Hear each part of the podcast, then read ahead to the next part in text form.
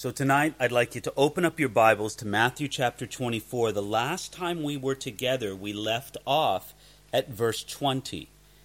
But as I told you at the beginning of last study, I didn't like the fact that we had to split this one up. I would have preferred just to teach for two hours straight and we get in the whole chapter, but that's a little bit longer than we're accustomed to meeting for together. So we are splitting it up into two, but tonight I'm going to spend some amount of time sort of going over what we went with last time. We just sort of need to set the scene in our mind. Jesus has just had his final verbal confrontation with the scribes, the Pharisees, the religious leaders. And as a matter of fact, Matthew chapter 23 was not so much addressed directly to those religious leaders, though it certainly was addressed to them indirectly. But directly, it was addressed to the people, warning them to stay away from the influence of the scribes and the Pharisees and the religious leaders. Well, as Jesus gave this very strong denunciation, this criticism of these religious leaders in Matthew chapter 23. That the idea we have as we come into 24 is that Jesus is leaving the temple grounds in a demonstrative way. It's, he, he, he's almost making a show of it. He's turning his back on the temple and he's leaving the institutions of Judaism of his day because the religious leaders, not the temple building itself, of course, but the religious leaders have become so corrupt. And might I just say, as a measure of their corruption, let's not forget that they are rejecting the very Son of God. I mean, the God that they claim to serve, the God they claim to love, the God they claim to obey, that God has come to them in his perfect human representation. And they can't wait to oppose him and eventually kill him. So Jesus turns his back on the temple, and it says very plainly here, uh, verse 1 of Matthew chapter 24 Then Jesus went out and departed from the temple. Again, in the original Greek, not myself being a Greek scholar, but knowing how to read those who are Greek scholars, th- that is very demonstrative he went out and departed from the temple. And the disciples came to show him the buildings of the temple, perhaps just to sort of change his mood. Maybe they saw that the, the, the tears streaking Jesus' face from when he wept over Jerusalem and mourned over this city that would be conquered, and how much he wished to gather them under his wings as a mother bird would gather the, the baby birds under their under her wings for protection and, and sustenance. Jesus' face still perhaps streaked with the weeping. He, he, he turns from the temple, he's walking away, and, and almost maybe to break or lighten the mood, the disciples call his attention to the beautiful buildings of the temple. Look at the temple. Look at how beautiful these buildings are. Come, come and just, just take a look at them. And then Jesus, in verse 2, gives a remarkable prediction of the destruction of the temple, where he says this And Jesus said to them, Do you not see all these things? Assuredly, I say, to you, not one stone will be left here upon another that shall not be thrown down. Jesus, in the strongest and most stark terms, tells them that the temple will be destroyed. And this prediction of Jesus brings up two, perhaps three, it depends on how you divide them, questions from the disciples that we see in verse 3, where it says, Now as he sat on the Mount of Olives, the disciples came to him privately, saying, Tell us, when will these things be, and what will be the sign of your coming and the end of the age? Now, there's perhaps three questions there.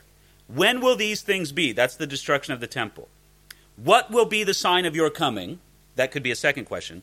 And of the end of the age. Perhaps that's a third question. But, but I think there's very little doubt that in the mind of the disciples, those three or two or however you want to divide it, those multiple questions were really one question. In the minds of the disciples, they could not conceive that the destruction of the temple would mark anything except the end of the age would mark anything other than Jesus returning to this earth in power and glory to demonstrate his reign, his rule over earth. Now, as we know from Jesus' words here and from how history has evolved since, those questions are not answered the same. The temple was destroyed in remarkably literal fulfillment of what Jesus said in verse 2 around the year AD 70. And we know as well that Jesus has not yet returned in power and glory, at least not in the way that the New Testament describes that he will. And so, Jesus here is going to answer their question and deal with it beginning at verse 4, where I begin he believe he begins to describe the flow of history until his return. Let me just start reading with very little comment starting at verse 4. Jesus answered and said to them, Take heed that no one deceives you, for many will come in my name, saying, I am the Christ, and will deceive many. And you'll hear of wars and rumors of wars. See that you're not troubled, for all these things must come to pass, but the end is not yet. Again, I think it's very clear to me. The, the, disciples say, What's the sign, Jesus? What's the sign uh, of your glorious return of the end of the age? And at the very beginning, Jesus tells them, These are not the signs wars and rumors of wars, uh, false messiahs. Those are not, look, this isn't the sign. Then he continues on For nation will rise against nation, and kingdom against kingdom. There will be famines, pestilences, and earthquakes in various places. All these are the beginnings of sorrows. Again, I, I see it fairly clearly here, and I know not everybody sees it this way, but I'll just tell you how I see it. Jesus is saying that these things are not the sign. And it's been common throughout human history. Whenever there's a catastrophe, whenever some locality has a famine or a pestilence, or as we've seen in recent weeks, earthquakes, right? There's a tendency for people to think the end of the age is upon us. And Jesus is cautioning, no, these things are going to come. Now, if there's any reference to these things being a sign, you can take it to what Jesus says in verse 8, where he describes them as the beginning of sorrows, which literally, he's using a figure of speech that says these are the beginning of labor pains. And one could make the argument, I think this is a legitimate argument to make, that those these things in themselves are not the sign. No one particular war, no one particular famine, no one particular earthquake, none of these things are in and of themselves are the sign just like labor pains, we could expect that they will get more intense and closer together the closer to the time we come. I, I think that's a very legitimate understanding of this. But again, no particular war family. Jesus was saying, Do you want the sign? These things are not the sign. Now, verse 9. They'll deliver you up to tribulation and kill you, and you'll be hated by all nations for my name's sake. And then many will be offended, will betray one another, and will hate one another. Then many false prophets will rise up and deceive many. And because lawlessness will abound, the love of many will grow cold. But he who endures to the end shall be saved. And this gospel of the kingdom will be preached in all the world as a witness to all the nations, and then the end will come. I think here, Jesus in these verses was telling his disciples what they should expect in this period between the time when he leaves this earth at his first coming and until the time when he returns at his second coming. You should expect to be persecuted. You, you should expect to push the gospel out to the furthest ends of the earth with, with, all your energy, with all your heart. You should expect that there will be problems within the church. What a, a striking thing. Jesus says, Many will hate one another. False prophets will rise up and deceive many. Lawlessness will abound. The love of many will grow cold. Look, it, Christians just expect this in the world between Jesus' first coming and second coming. And, and I think Jesus has been all building up until verse 15. Because verse 15, Jesus puts his finger, metaphorically speaking, upon a very specific sign. And he says, This is the sign.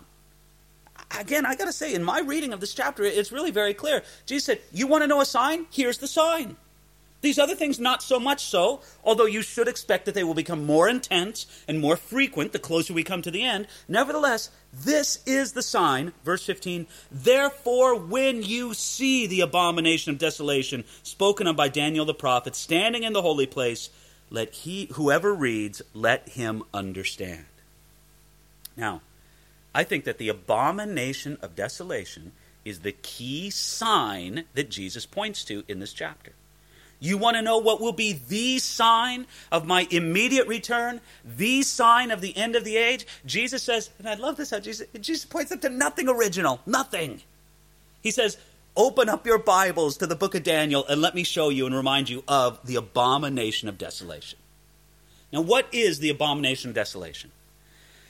Well, it's very interesting because, as I mentioned last time we were together, there are two very different general schools of thought in the interpretation of Matthew chapter 24.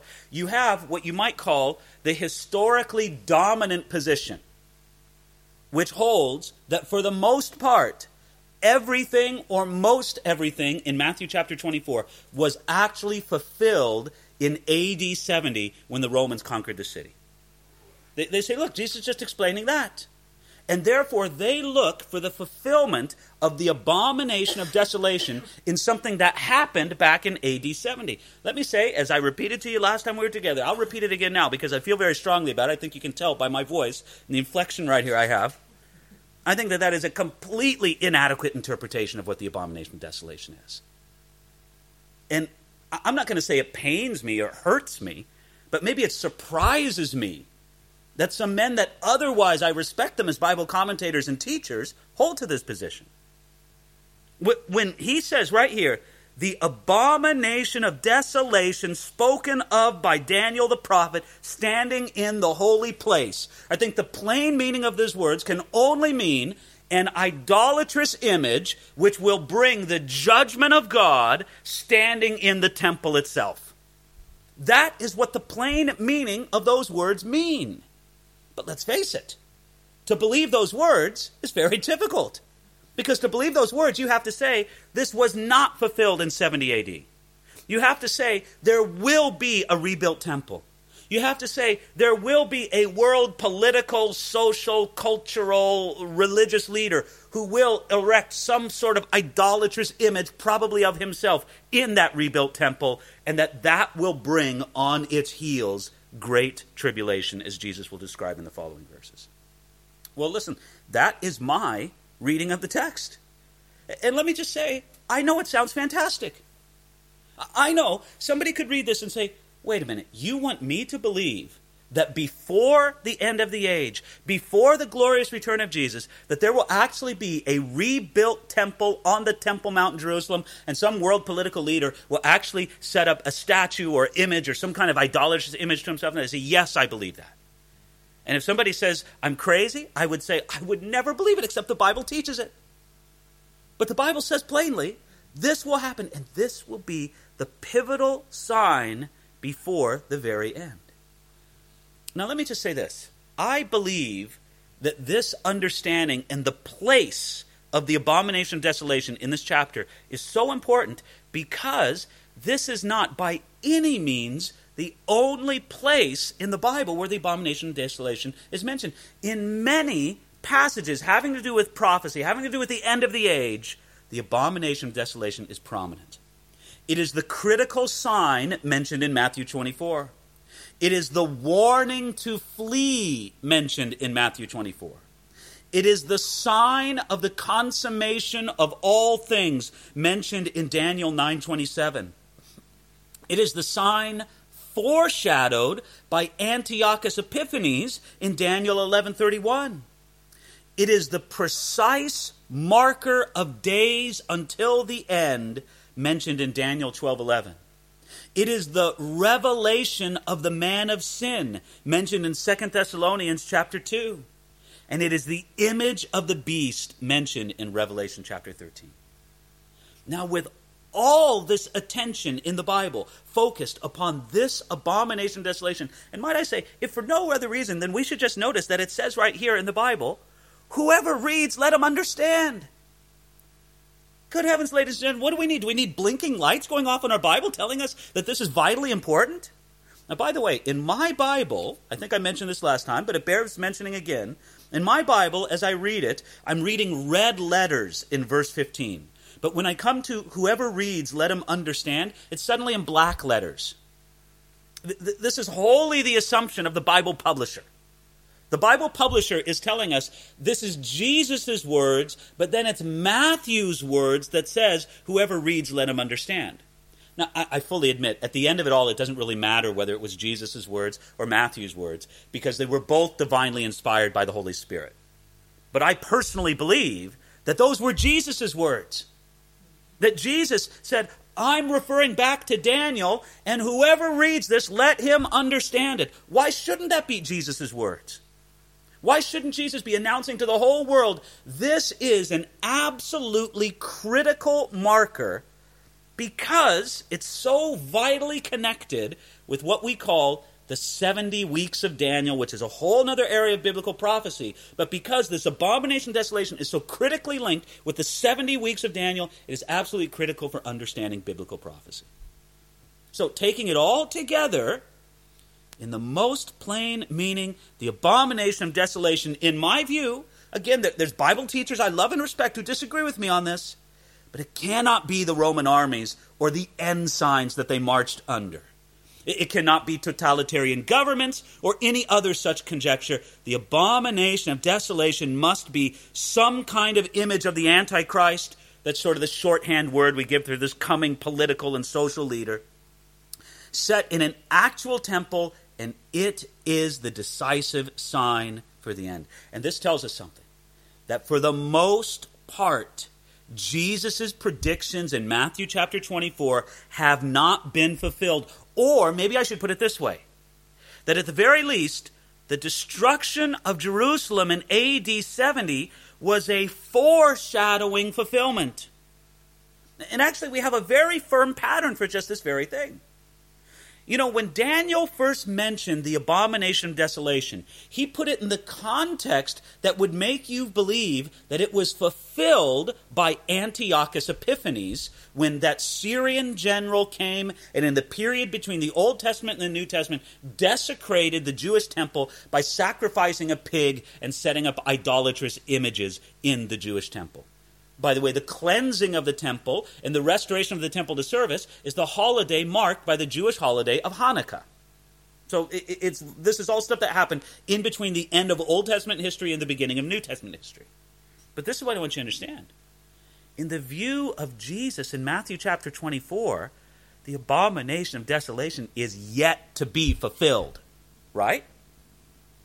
You can't close the book on the abomination of desolation because of what Antiochus Epiphanes did. Matter of fact, all you can say is this is that what Antiochus Epiphanes did, it was a foreshadowing fulfillment of the ultimate fulfillment that will come. Because Jesus makes it very plain that in his day it was yet future.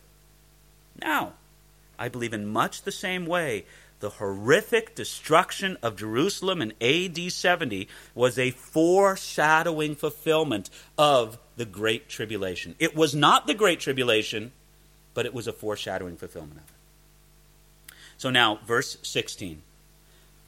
When this abomination of desolation comes, then let those who are in Judea flee to the mountains. Let him who is on the housetop not go down to take anything out of his house, and let him who is in the field not go back to get his clothes. But woe to those who are pregnant, and to those who are nursing babies in those days, and pray that your flight may not be in winter or on the Sabbath. Now, believe it or not, now, and we've been going, what, almost 20 minutes now, we've just come up to where we left off last week.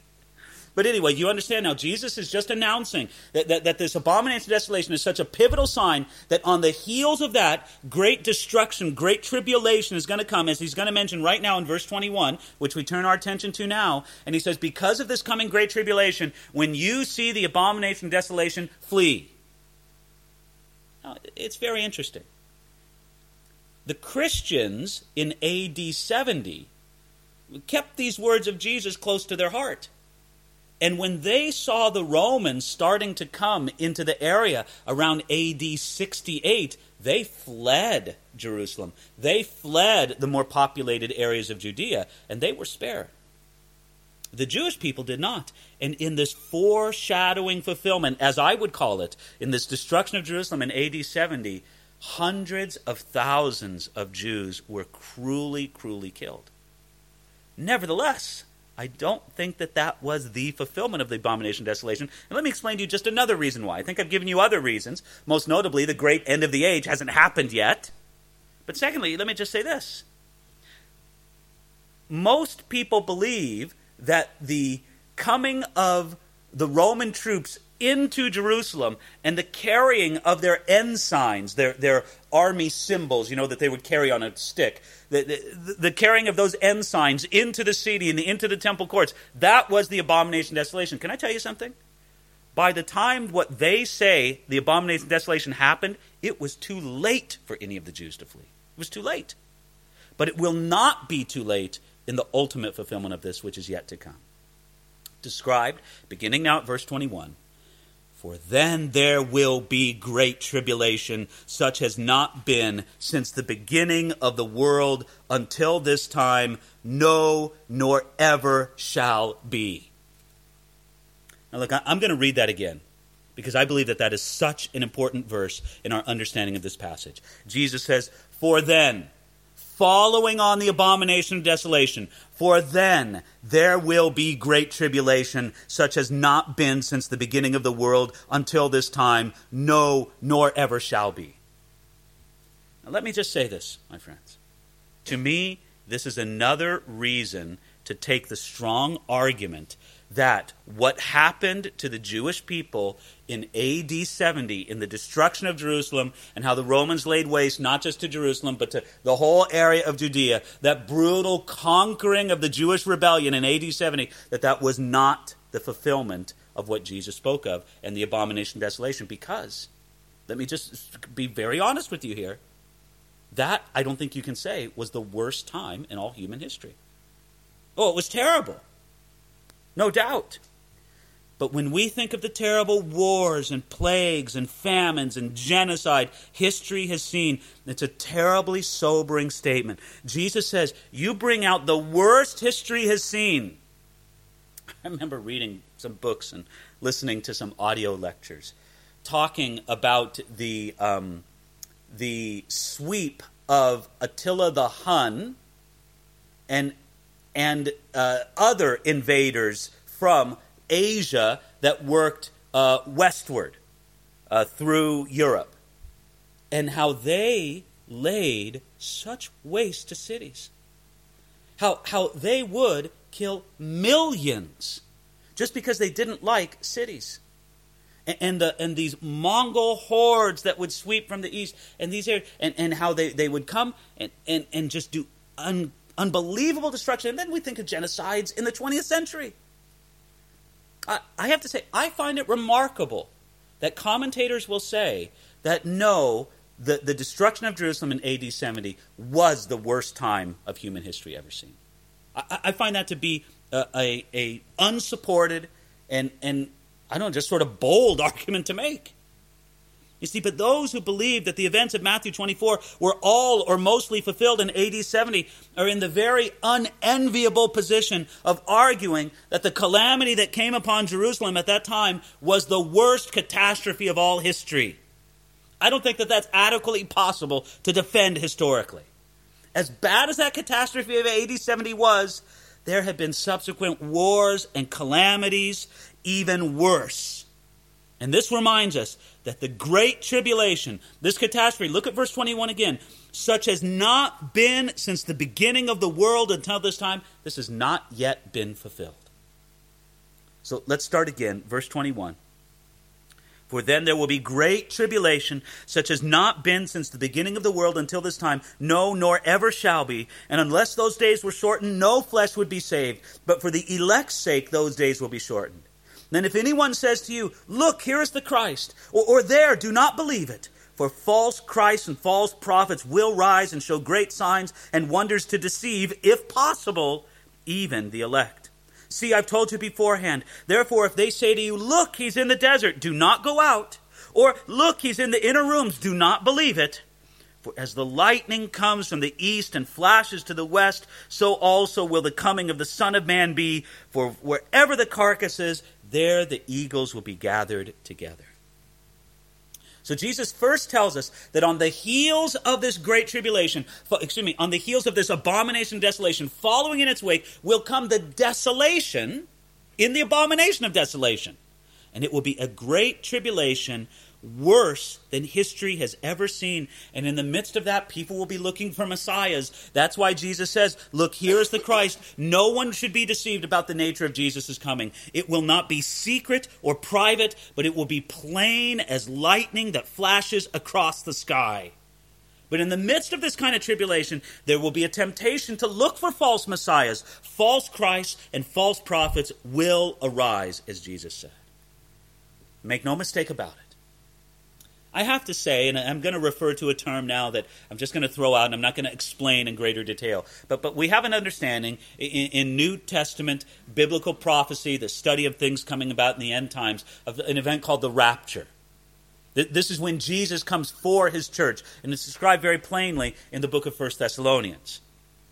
Now, some people came up with, and I don't know who invented this phrase, I don't know who popularized it. It's never been popular in circles that I've heard, but apparently it's been popular in some circles where they talk about the secret rapture of the church. I don't know where people get such a phrase.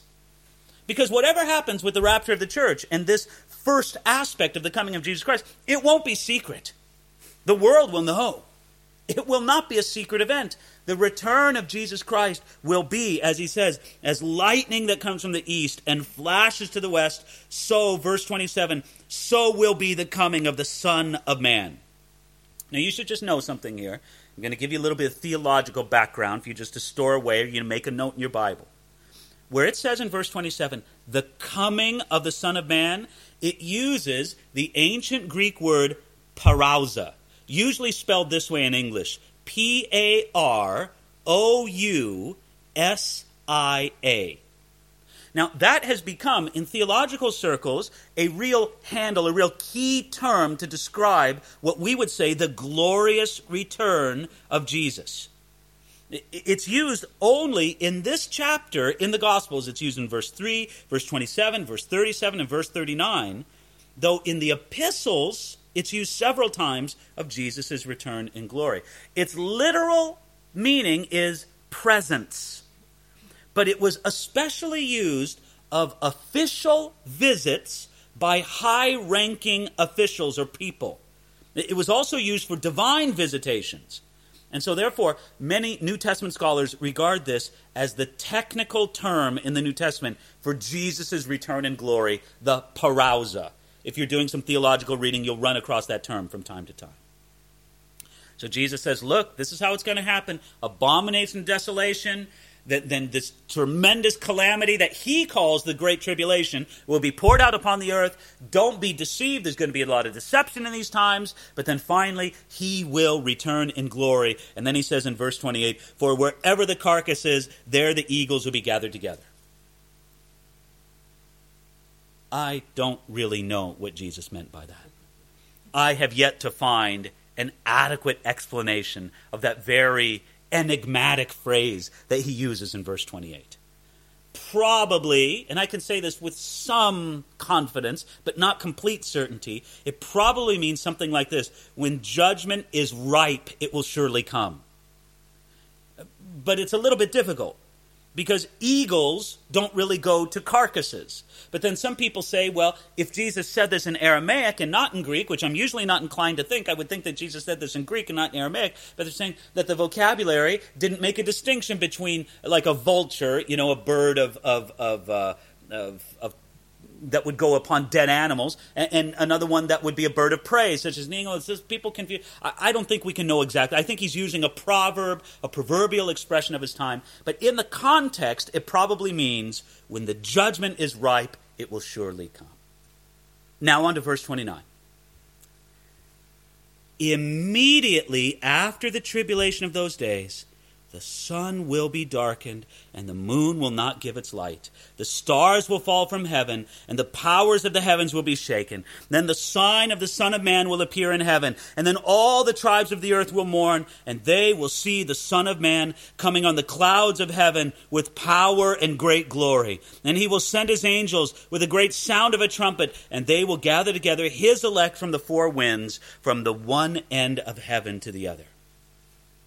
Now, again, I have to say that those people who believe that the events of this chapter happened all or mostly all in AD 70, I think that they make a hash of this passage. They, they refer to the sun and the moon and the stars, uh, celestial powers, and this and that, but even that doesn't really seem to fit with that, what actually happened in AD 70. No, I think the most plain meaning is to connect this with the passages in Joel and Revelation and Isaiah, which clearly describe these cosmic disturbances that will happen when the uh, glorious return of Jesus Christ comes. And listen, some people wonder well, will, will, stars actually fall from the heavens? Will the moon actually appear as blood and these other things? And all I can say is, I, I can assure you of this. If you're standing on planet Earth and looking at them, it will look like that. It will feel like that. That's what you'll say. Now, uh, Jesus isn't speaking as an astronomer here, right? He, he's not talking in terms of uh, astronomical physics, but he's talking about what it'll feel like when you're on the earth at that time, and it'll feel like the cosmos is being ripped apart. That the stars that once seemed so reliable and so secure, and you always know where you're going because there's the North Star and you can always find your way in the night, right? Those fundamental things will be shaken in the cosmos. And everything will be shaken. And then what will happen in verse 30? Then the sign of the Son of Man will appear in heaven. It's very interesting because it's difficult to say exactly what this sign is. It seems to precede his return as it is described in Revelation chapter 19, verse 11, where Jesus comes back, actually riding a horse, coming with the armies of heaven, coming to interrupt history with all glory. Now, perhaps this sign is somehow related to incredible cosmic disturbances. Maybe, I mean, people have suggested crazy things. They say, well, the, the, the stars will be shaken up and form in the sign of a cross in the sky. You know, maybe there'll be a big, huge cross, and that'll be the sign of the Son of Man. Now, other people point out that this word sign or semeion in the Greek language, that is used to translate from the Old Testament the word for a standard or a banner, referring to a signal for gathering together God's people. Now, I don't know exactly what this sign of the Son of Man, but let's just say this is going to be striking. When Jesus returns in glory to the earth, everybody's going to know it.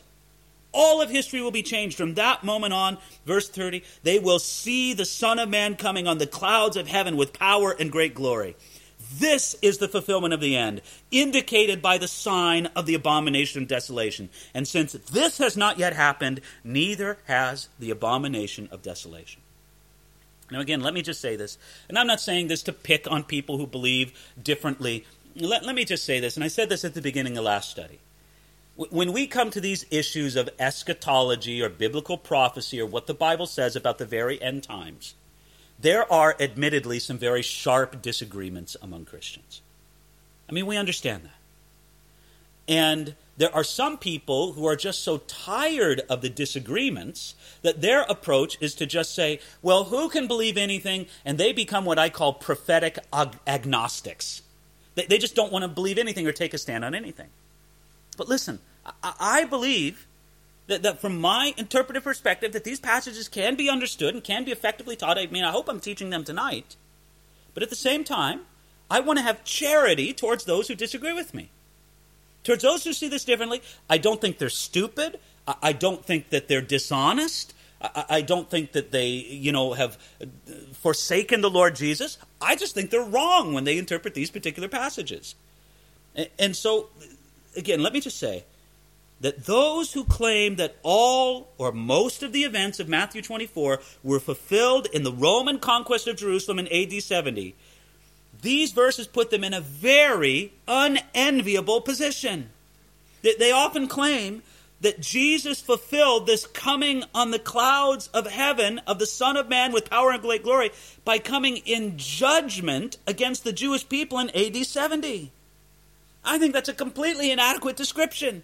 It just doesn't fit what happens here at all.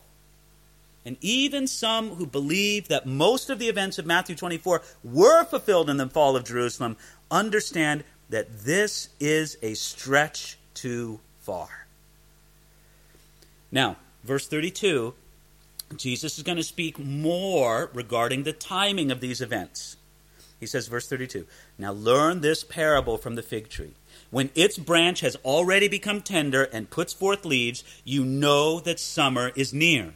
So you also, when you see all these things, know that it is near at the doors. Assuredly, I say to you, this generation will by no means pass away till all these things takes place. Heaven and earth will pass away, but my words will not, but will by no means pass away. First, Jesus begins in verse 32, telling us, Learn a parable from the fig tree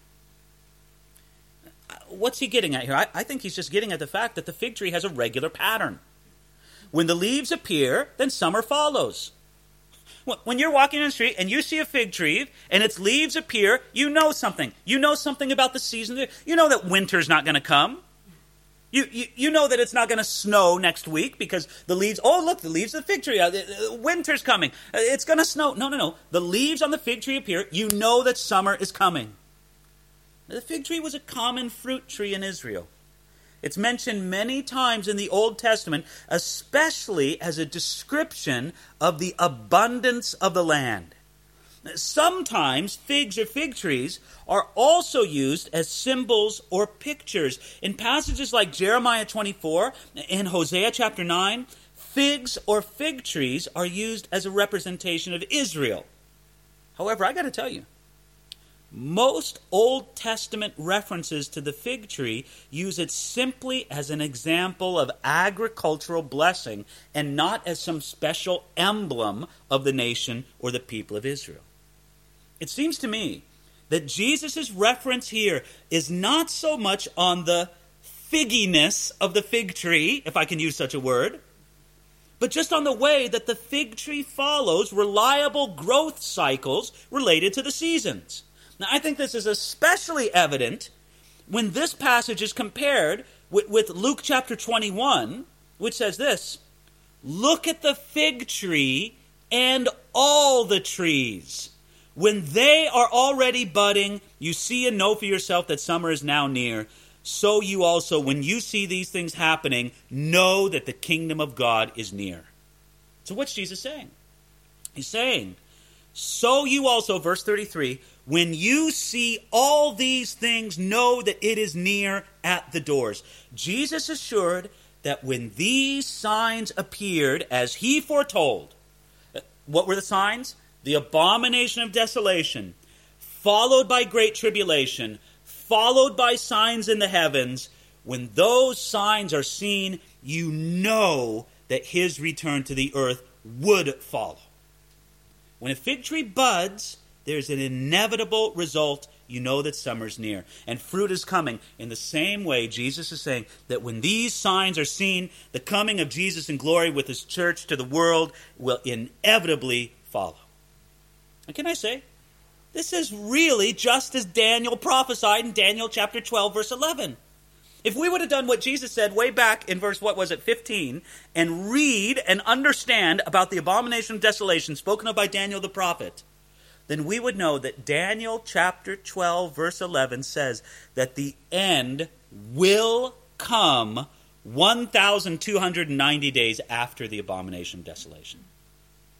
I think that this was a precious assurance that Jesus gave to those unfortunate saints who will remain and be converted during the Great Tribulation that they would be assured that the agonies of the Great Tribulation will not continue indefinitely, but that they will have an end.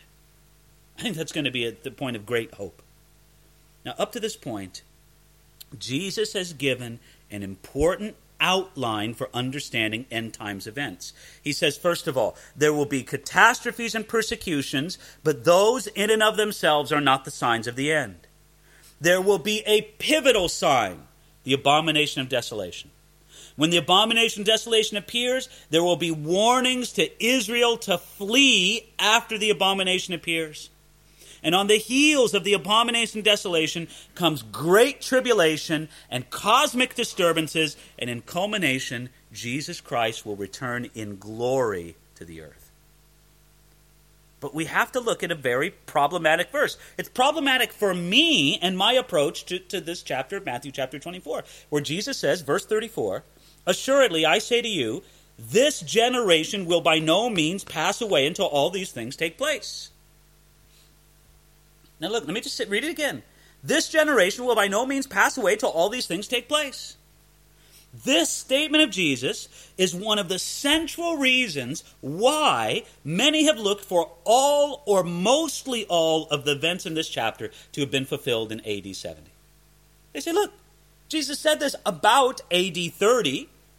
40 years later, a generation, if you will, AD 70, Jesus is clearly connecting the two. Jesus is saying all these things will be fulfilled in the generation that he's speaking to right then in 30 AD. Yet, as previously argued, to assert this is to greatly stretch the most natural interpretations of the abomination of desolation. It's to greatly stretch the most natural interpretation of the severity of the Great Tribulation. It's to uh, greatly stretch the most natural interpretation of the cosmic signs, of the coming of the Son of Man. It's much better to let those passages have their most natural meaning and to fit this promise into the framework. Look, I, I just think of what somebody might theologically object to in this teaching of mine. They might say, Well, no, David, I object. Based on verse 34, I think that we have to try to make the abomination of desolation and the great tribulation and the cosmic signs, we have to find a way to fit that into the 70 AD because of what Jesus said in verse 34. And I would come to it just from the other viewpoint. I would say no. Because of what Jesus said in uh, the abomination, desolation, the great tribulation, the cosmic signs, the glory of his return, all that, we have to figure out what this means in light of that. And I think I might have mentioned this last time, but then I'll, I'll just mention it right here again.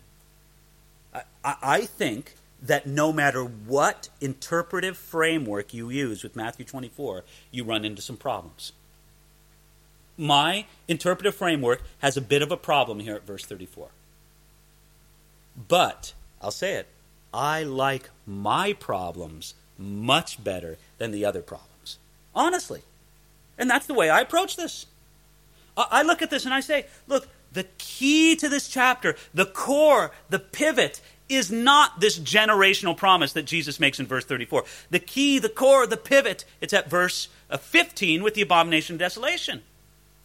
So I'm rather uh, letting that speak for itself and be a clear biblical natural interpretation and form other things around it rather than trying to form everything around verse 34. Now I say that verse 34 is a bit of a problem for me, but I don't think it's an insurmountable problem. Because you just have to ask yourself, first of all, what generation did Jesus mean? When Jesus says, this generation will by no means pass away, well, I don't think it meant the generation of the disciples because they never saw Jesus return in glory as described in Matthew chapter 24 verse 30. In my mind, it's undoubtedly the generation that sees these signs. What Jesus is telling us is that these events and Jesus' return are not on some thousand year timetable but that it will all happen fairly rapidly in succession, just as Daniel the prophet told us, a three and a half year period after the abomination of desolation. Now, one other thing an alternate interpretation of this.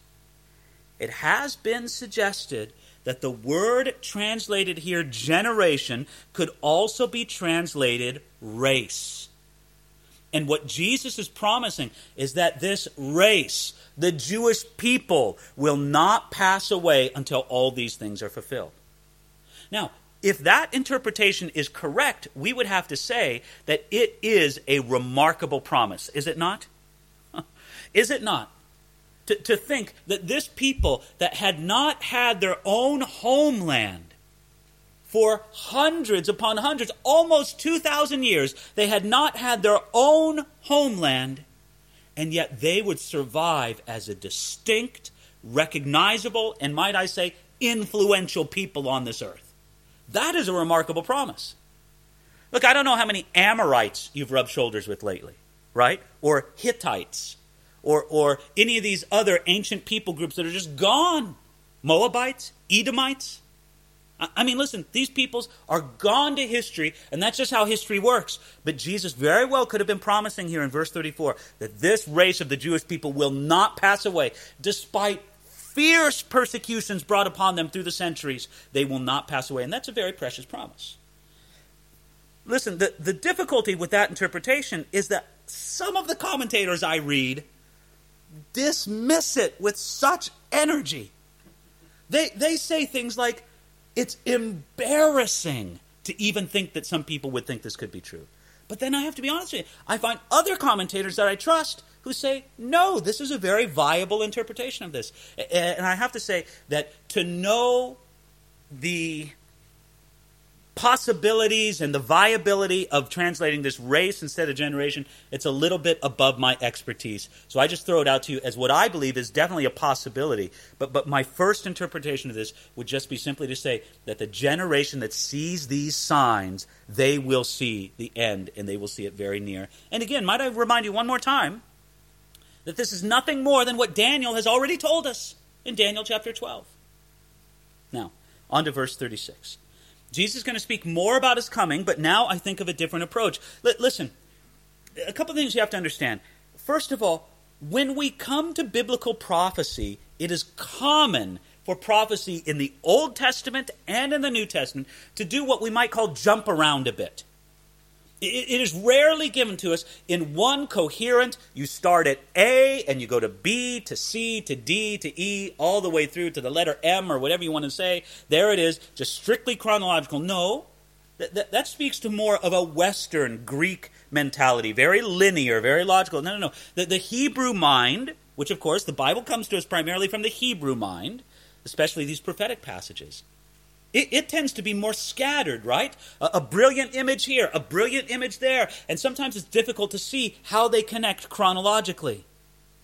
And so, personally, I do not burden myself with a necessity to have a strict chronological timeline through this and other prophetic passages. I understand that they might speak of one event, oh, and then another event that happens before, and then a third event that happens at another point of time, and these kind of things.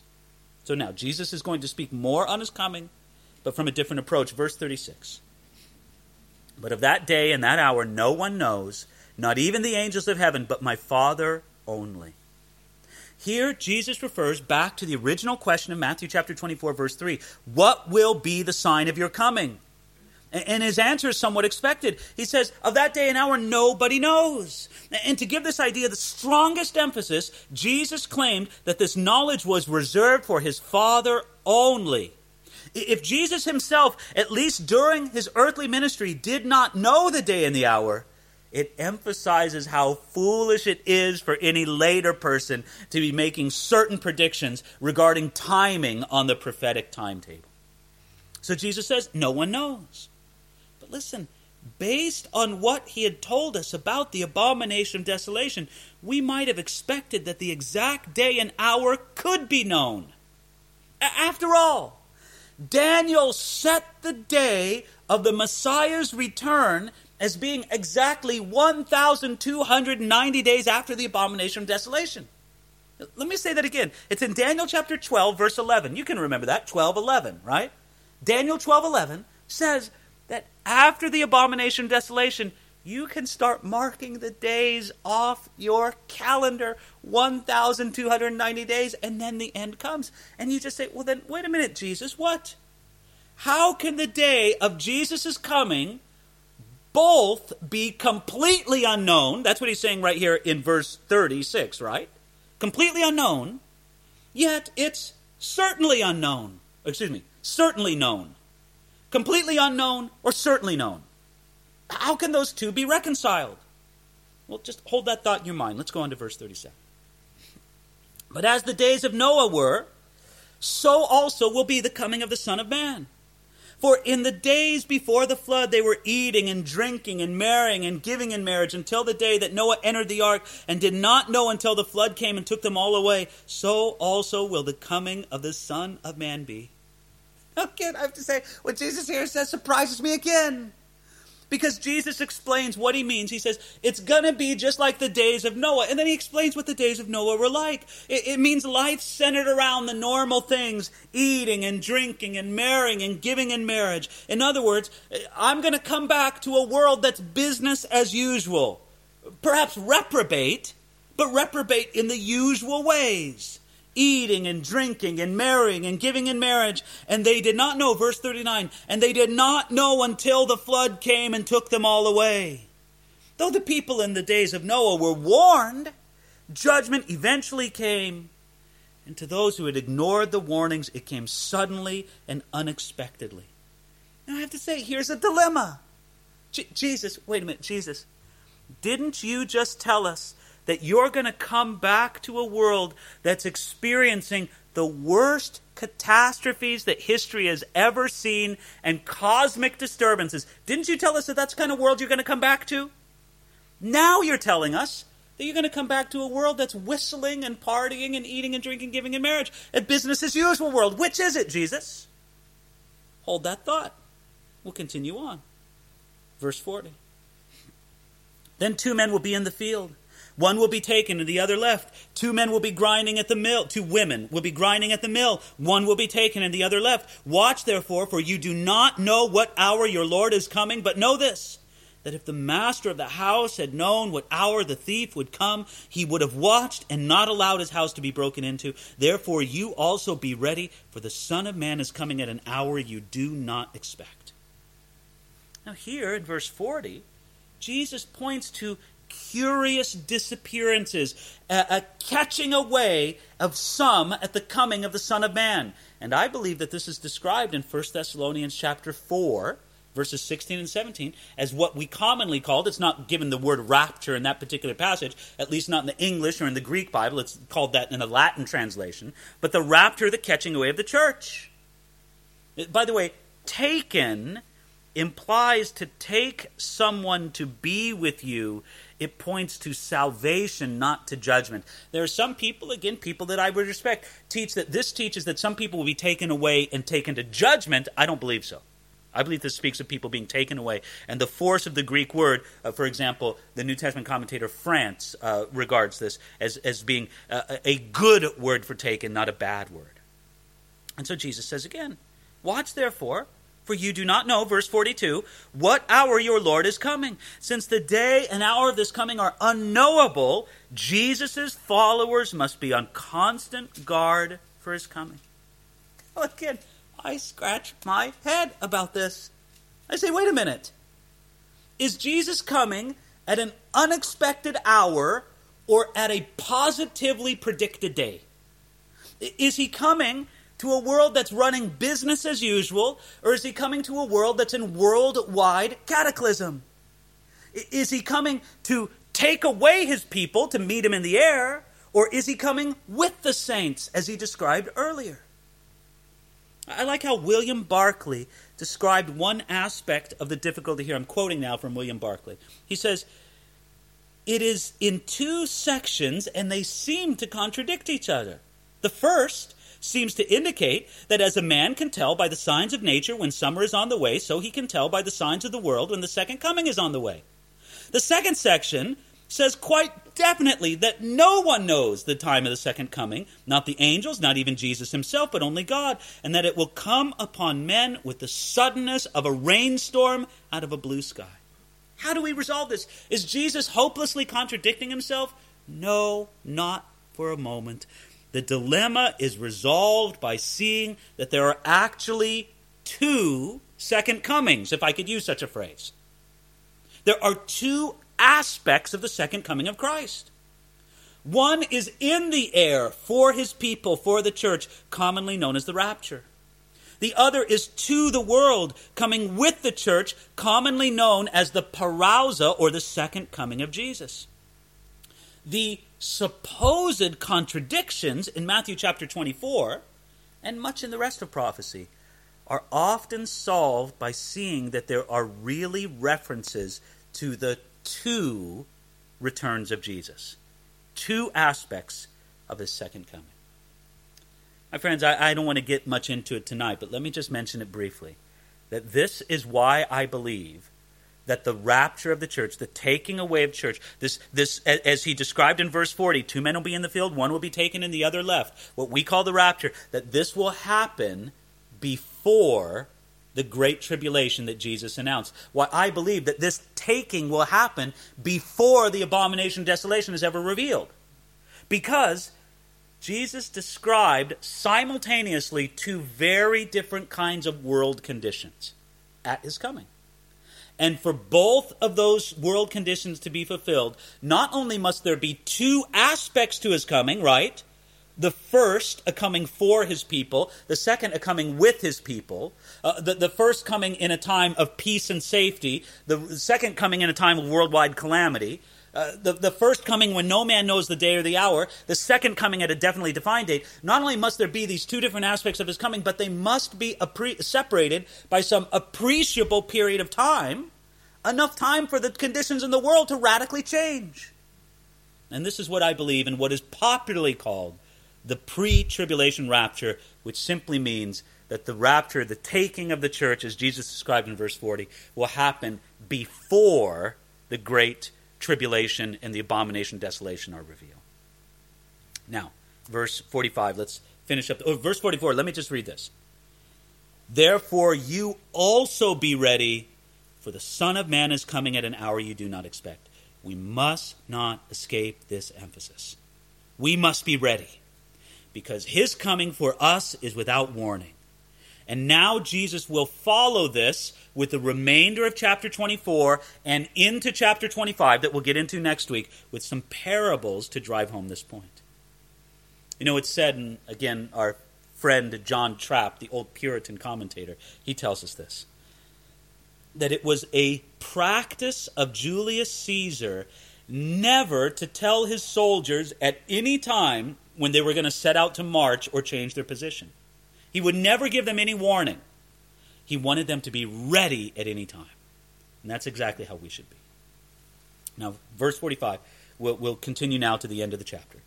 He says, Who then is a faithful and wise servant whom his master made ruler over his household to give them food in due season? Blessed is that servant whom his master, when he comes, will find so doing. I surely say to you that he'll make a ruler over all his goods. Jesus told us that we must carry on with diligence while our Lord is gone, and we must be that faithful and wise servant who takes care of his master's business while the master's away. And Jesus also promised that we'll be rewarded for our diligence that we show when the master is away. The servants serve the master, but the master knows how to take care of and knows how to reward the servants. And finally, now, starting at verse 48. But if that evil servant says in his heart, My master is delaying his coming, and begins to beat his fellow servants, and to eat and drink with the drunkards, the master of that servant will come on a day when he is not looking for him, and at an hour that he is not aware of, and will cut him in two and appoint him portions with the hypocrites. There shall be weeping and gnashing of teeth. Jesus warned us of the attitude which says, My master is delaying his coming. We must live in constant anticipation of Jesus' return, and that means being about our business for him now. Look, I would make this argument to you, my friends, that the most dangerous lie is that there is no God or that there is no hell. Those are not the most dangerous lies. Perhaps the most dangerous and effective lie of Satan is this there is no hurry. Sure, you can get right with God. Sure, you can get serious about your walk with Him. Just do it later. And as long as it's later, as long as it's tomorrow, as long as it's never today, it will never happen. It is not a small thing to say, Jesus is not coming today, or he will not come for several years because your system of prophecy demands such a thing we need to be ready for the imminent return of Jesus Christ. Matter of fact, look at what he says in verse 49. The conduct of the ear of the ungodly servant. He begins to beat his fellow servants and to eat and drink with the drunkards. The evil servant who was not ready for the master's return sinned in at least three ways. Number one, he was not about the business that the master left for him. Number two, he fought with and he mistreated his fellow servants. And number three, he gave himself to the pleasures of the world instead of serving his master. My friends, I don't know. Is it too much for me to say that by and large that is a description of the church today? They're not about the business that the master left for them. They are fighting with and mistreating their fellow servants, and they're giving themselves to the pleasures of the world instead of serving the master. This emphasis on constant readiness is a challenge for the Christian today. It can be said that many Christians today are not ready in the same three ways. Everyone who reads this should be greatly impressed by the urgency of Jesus' appeal. Listen, let's be very straightforward with this. You can be a prophetic expert. I talked tonight about a lot of differing interpretations when it comes to biblical prophecy. And there are good Christians who have different understandings of this. Let me say, you can be entirely correct in your prophetic understanding and entirely wrong in your life. The most important thing to come away with from Jesus's or any of the Bible's teaching upon the end of the age and biblical prophecy is not the precise timing of events or order or structure of things. I think those things are important, but those aren't the most important thing. The most important thing to come away with is simply this be ready. If you get that wrong, it doesn't matter what else you get right. Be ready for the return of Jesus. And we anticipate it and we say, Lord, make us ready. Let's pray to that end right now. Father, that is our prayer. We think, Lord, and I always think whenever I teach through a, a passage that has controversial interpretations surrounding it, Lord, I, I rejoice to teach it because I, it seems clear enough to me, Lord, not perhaps perfectly clear, but clear enough. But Lord, I, I always want to be mindful for my own life and the lives of anybody who hears me. Lord, we need to be ready. And without that readiness, all of our interpretive perfection is hollow. Lord, we want to be faithful servants to you who are about our Father's business, who, who treat the other servants of the Lord well, and who know, Lord, how to put the pleasures of the world in a distant perspective to being about your business. Help us, Lord. Help us, Jesus. We want to understand, but Lord, we want our understanding even to be subservient to our readiness for your return. Work that in us, Jesus. We pray it in your name. Amen.